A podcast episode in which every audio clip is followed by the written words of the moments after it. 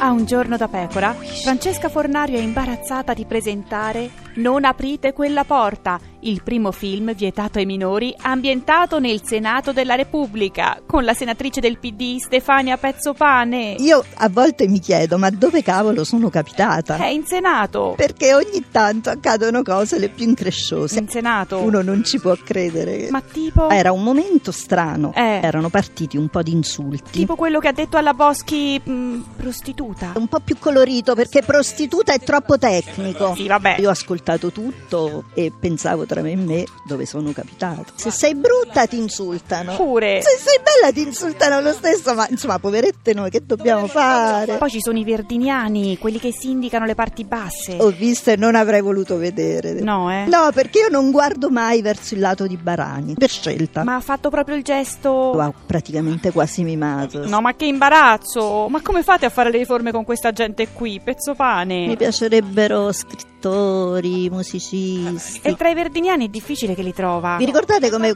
con Veltroni che avevamo tutti gli artisti? Eh, Ma era un'altra epoca. mi piacerebbe. Chi? Eh, De Gregori, De Gregori. Giovanotti, Giovanotti per fare le riforme. Tiziano Ferro. Sì, Tiziano Ferro, signora Pezzopane, ma come si fa? Va dato un segnale un po' a tutti i Ah. E senatori. basta che il segnale non lo fate dare a Barani. t'heureux